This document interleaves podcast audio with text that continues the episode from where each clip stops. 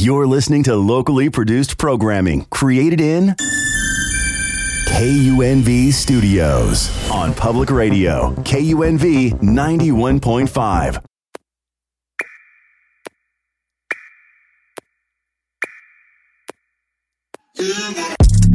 Run for them life. When I step into the jungle, say they wanna group up. They better move up, never gonna win a Royal Rumble. But when I come through, you know what I love to. I send shots for your team and leader. I make a be. Welcome to another episode of The Chemical Collective. The Chemical Collective will offer you a weekly dose of drug facts and fiction. Today we're talking about the traditional medicine, kratom, and some of its effects on the brain and society. So let's start off at the beginning. What is kratom and what is it used for? Yeah, that's a great question. So, kratom is actually a plant that's native to Southeast Asia, and it's really known for its analgesic or pain relieving and stimulant qualities. Um, it's from the same family of flowering plants as the coffee plant. Um, and communities use the leaves of the kratom tree as traditional medicine to help minimize and treat pain, gastrointestinal issues, and increase energy levels. Wow. So, kratom is native to countries in Southeast Asia. Can you expand on how kratom has been used there historically? Yeah, so the kratom tree is indigenous to Thailand, Malaysia, Indonesia, Papua New Guinea. And typically it's been used by people who are working hard all day long to combat fatigue. It can be chewed, so it's got this sublingual, submucosal kind of application. And then, kind of for stronger indices, people will grind it up into a little power, powder and then steep it in a tea. Usually used, you know, people working in the fields all day long, super long hours, again, to kind of relieve maybe possibly both the boredom and then also some of the pain associated with those type of jobs. Mm-hmm. Earlier, you guys mentioned that kratom is an anxiolytic, like it's pain relieving.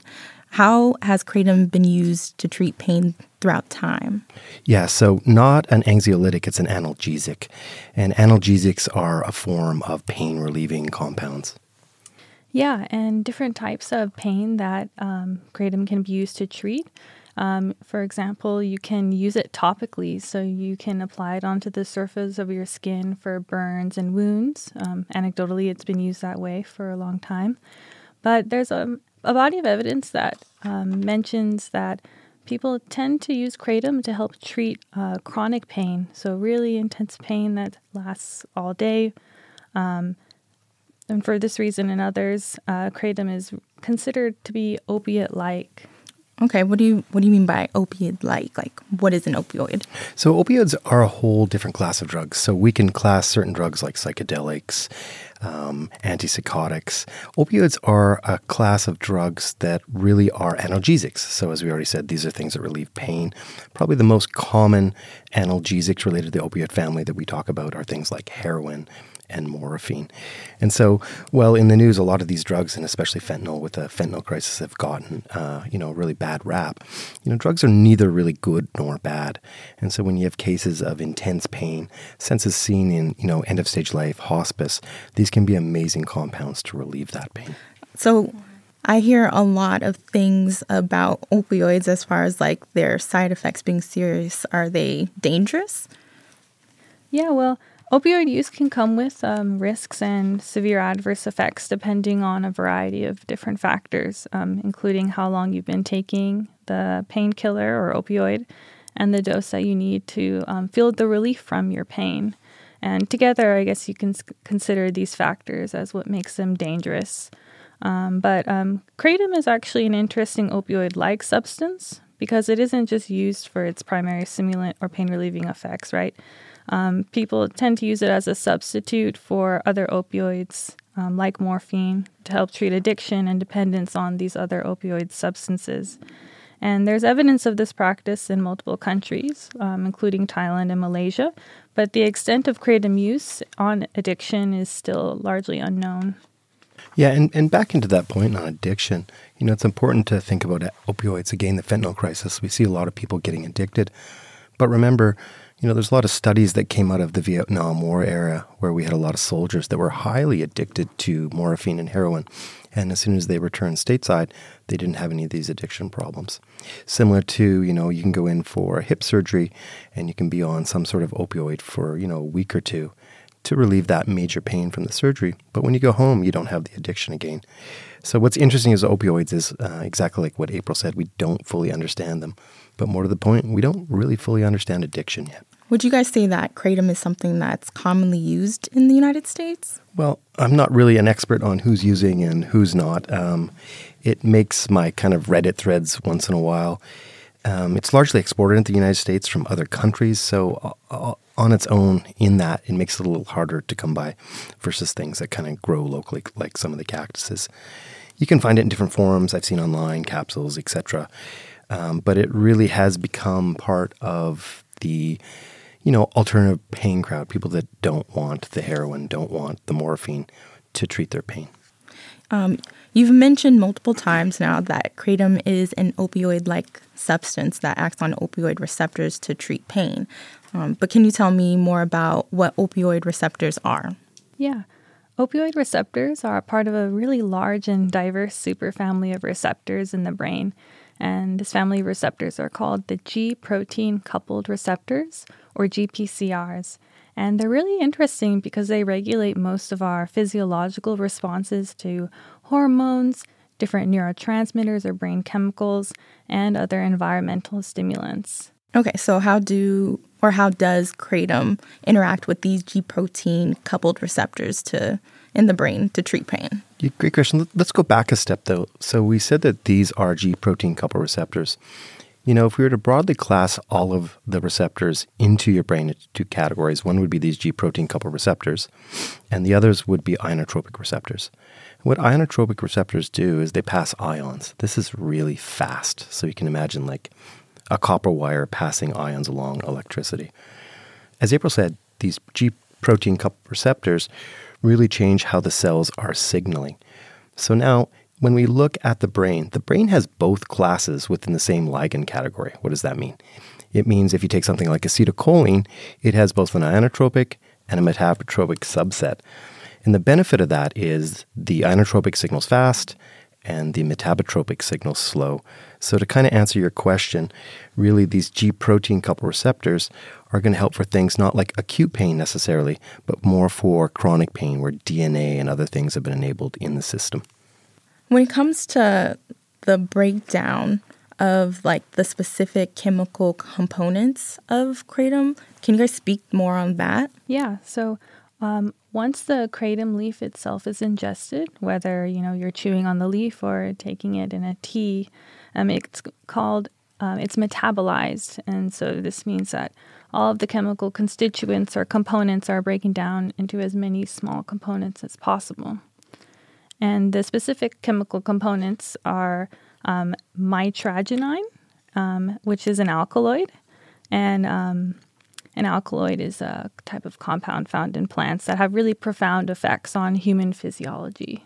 So I'm guessing that there's maybe different kinds of opioid receptors. Is that what I'm hearing? Like, um, does this mitragynine and these parts of the alkaloid that you're referring to, like, do do they interact with different types of receptors? Let's go back. Let's back up a bit. So when we look at this word alkaloids, let's let's talk about what that means first. And it's very interesting and easy for us in southern Nevada to understand this because anytime you go in the desert, we see these salt flats. That white stuff is basically alkaloids. And really, when you kind of condense a whole bunch of water, you get an alkaloid substance. Plants are exquisite at using these. And most of the drugs that we get from plants are alkaloid based. And it's this, this ability really to be solul- solubilized, to be a salt, that then affects our cells. Mm. Okay. That makes a little bit more sense. I was curious about um, maybe kratom's effect more so on the body. How does it work? Um, well, I'd like to focus a little bit more on the brain, maybe um, and how um, kratom's constituents actually act on the opioid receptors. So um, there are many different kinds of opioid receptors, these G protein coupled receptors we mentioned earlier, um, and some of the um, subtypes are called the mu, delta, and kappa opioid receptors. and they can differentiate based on the area of the brain um, where they're most abundant and enriched, as well as the actual effects or responses that are associated with um, their activation. And so, kratom's constituents, mitragynine and um, 7 hydroxymitragynine, actually bind to um, delta and mu opioid receptors to mediate that pain relieving analgesic response. And so, one of the things this does really creates a state of euphoria or a state of feeling of intense excitement and happiness. Most of those receptors, this is interesting to know, we've been using opioids for thousands, if not tens of thousands of years. And really only until, you know, probably the late 70s and 80s, which is really recently scientifically, have we been able to understand the receptors in the body. And so we call these class of receptors and the drugs and the ligands in your body the endozapines. And so largely where the endozapines are is in your spinal cord and your gut. And this kind of makes sense, right? If you're moving a lot all day long, going on a long run or something like that, we want to release these endozapines to help us not move as much.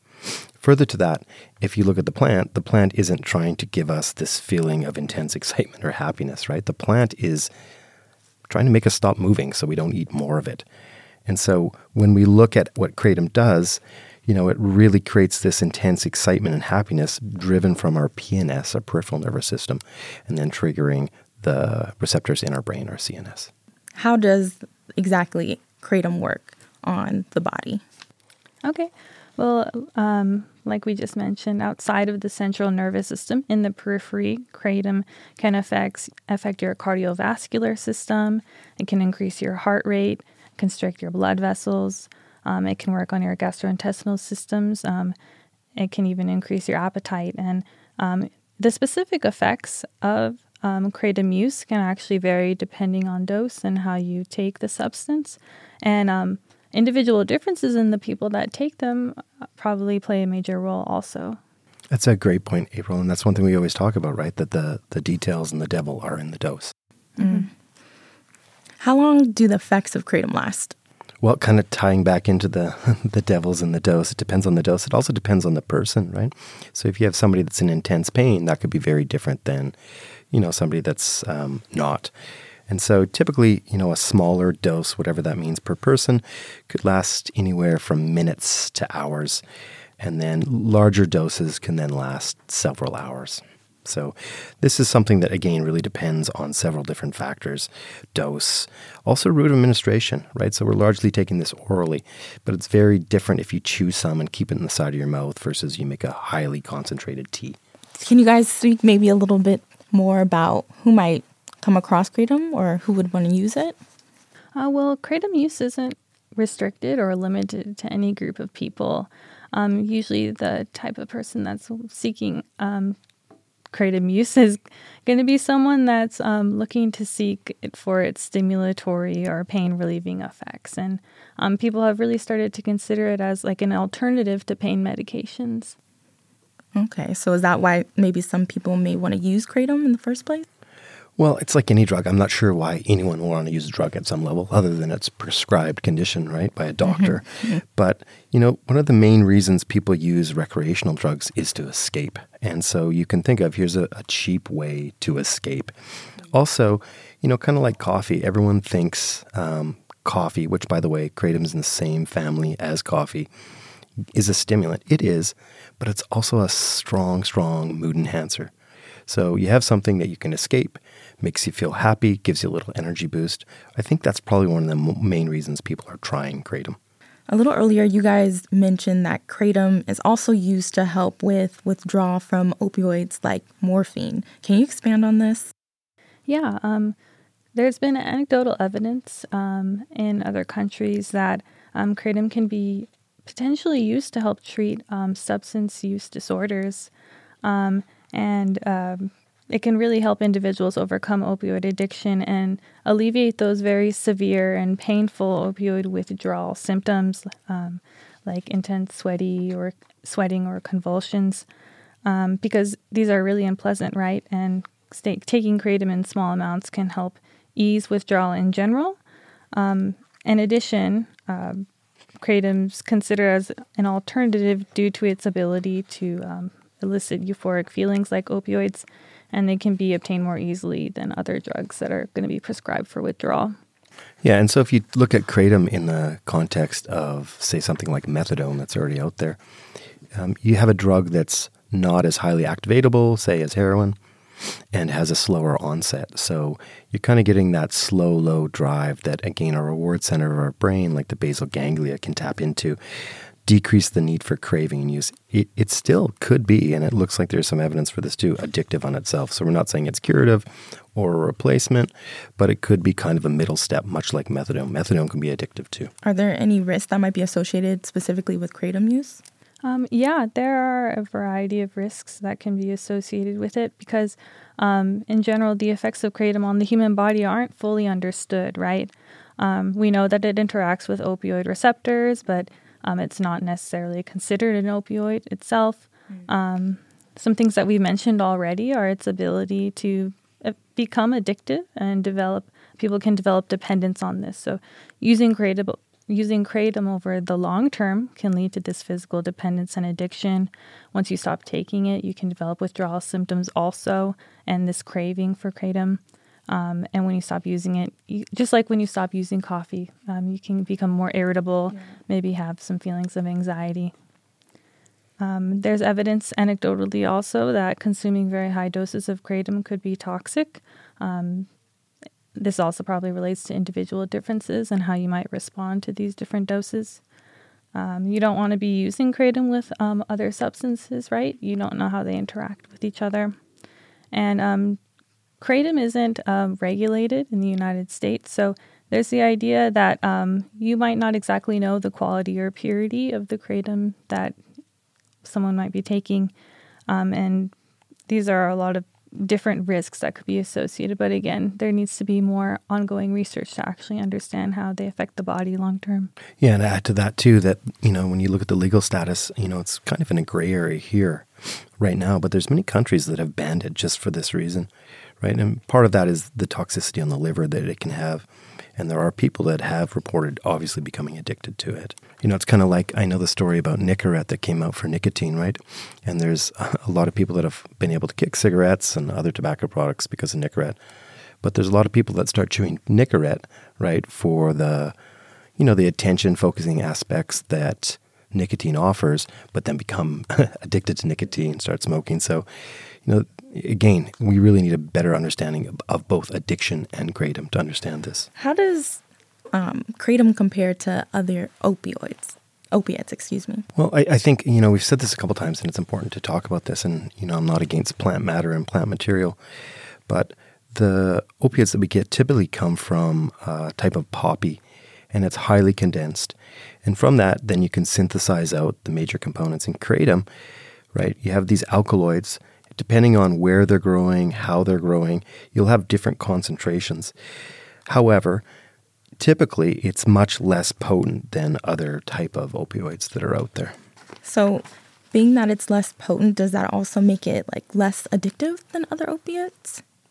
Uh, well, I guess that's up for debate. We don't really have um, the research or other evidence to back that up.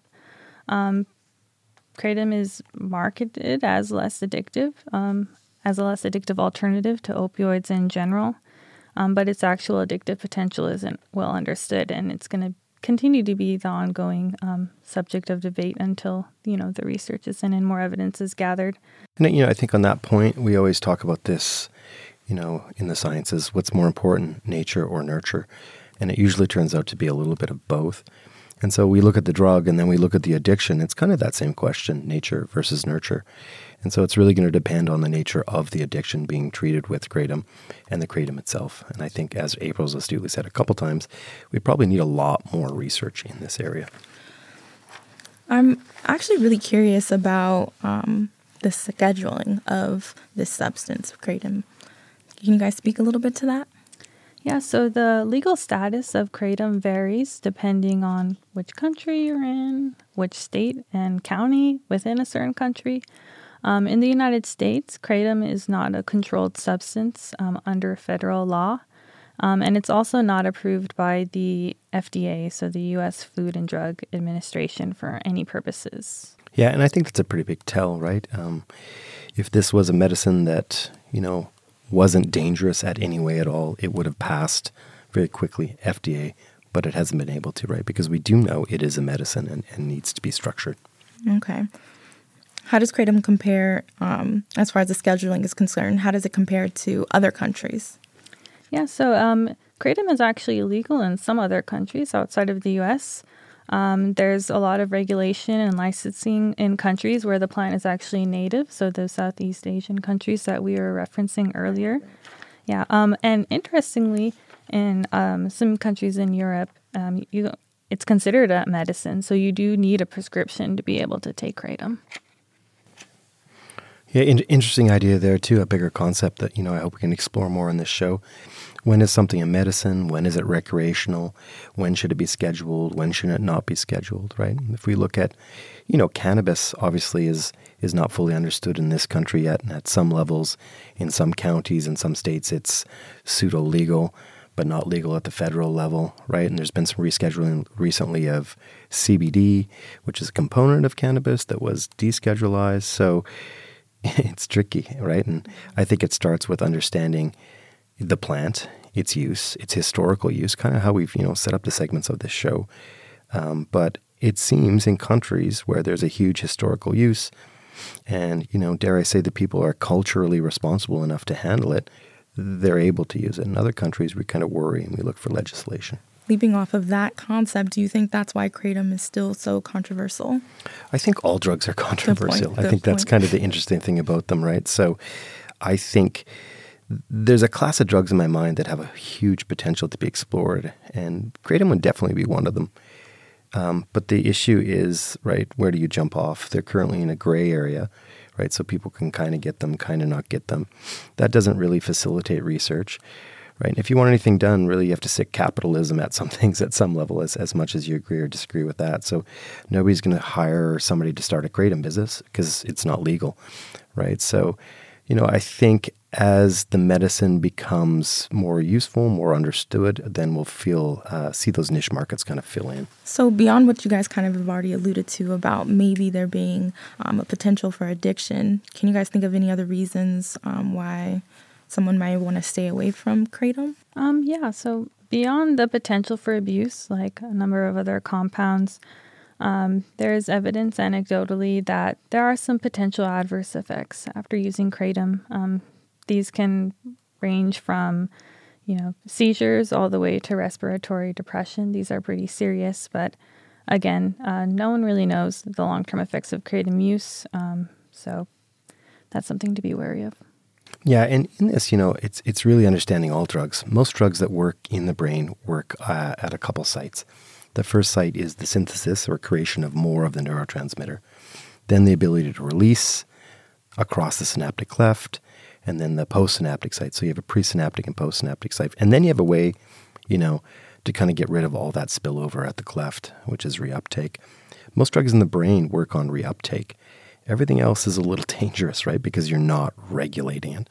So we don't really even understand for kratom at some level what receptors are the chief receptors. Is it back to those ones in the spinal cord? Is it the ones in the brain?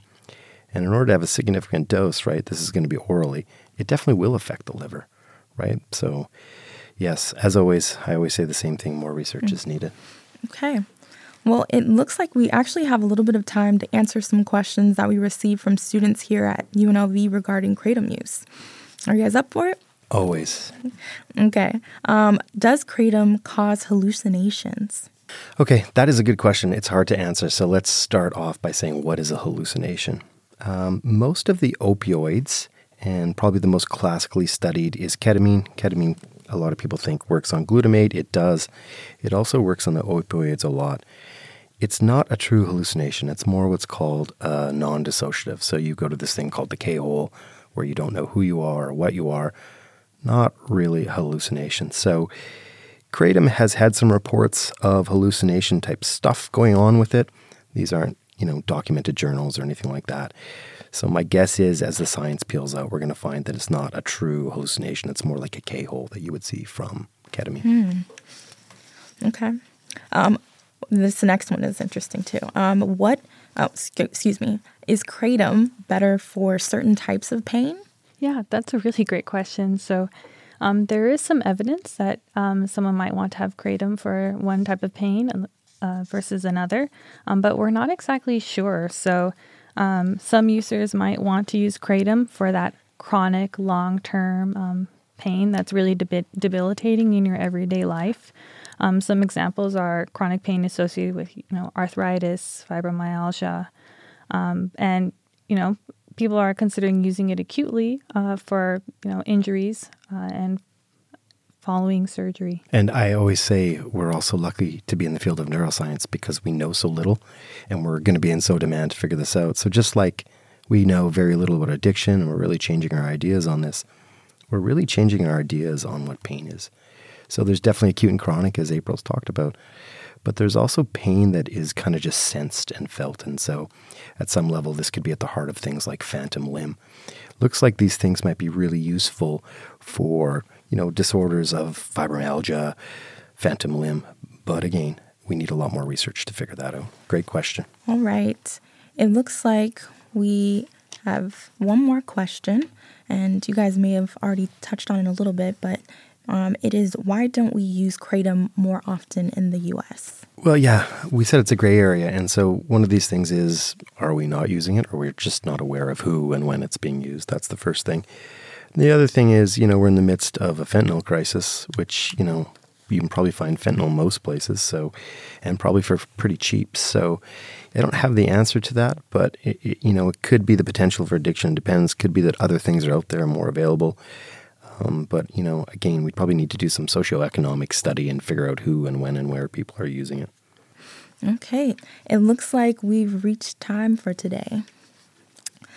Thank you guys so much for the great discussion. Yeah, and thanks to those listening for coming to the Chemical Collective to get your weekly dose of drug facts and fiction. Run for them life. When I step into the jungle, say they wanna group up. They better move up, never gonna win a Royal Rumble. But when I come through, you know what I love to. I send shots for your team and leader. I make a- Please be advised that the voices and opinions you may hear do not necessarily represent the views of